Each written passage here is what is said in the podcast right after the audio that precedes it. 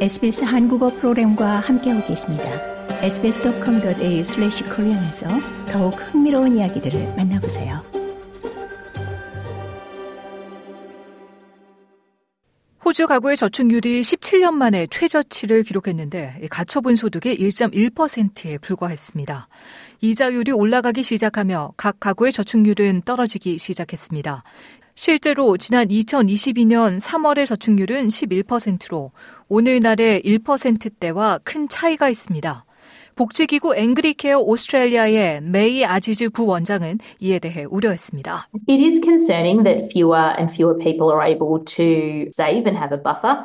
Uh, but it's also not surprising because we know that rents have been going up by about 10% every single year. Rents have gone up by about 아지즈 부원장은 더 적은 사람들이 저축할 수 있고 힘든 때를 대비할 수 있다는 것은 우려되는 것이라며 하지만 매년 임대료가 10%씩 인상되고 있다는 것을 감안할 때 놀랄 일도 아니다라고 밝혔습니다.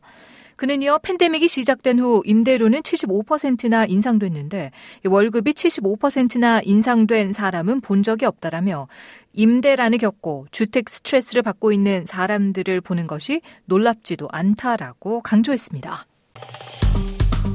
좋아요, 공유, 댓글, SBS 한국어 프로그램의 페이스북을 팔로우해 주세요.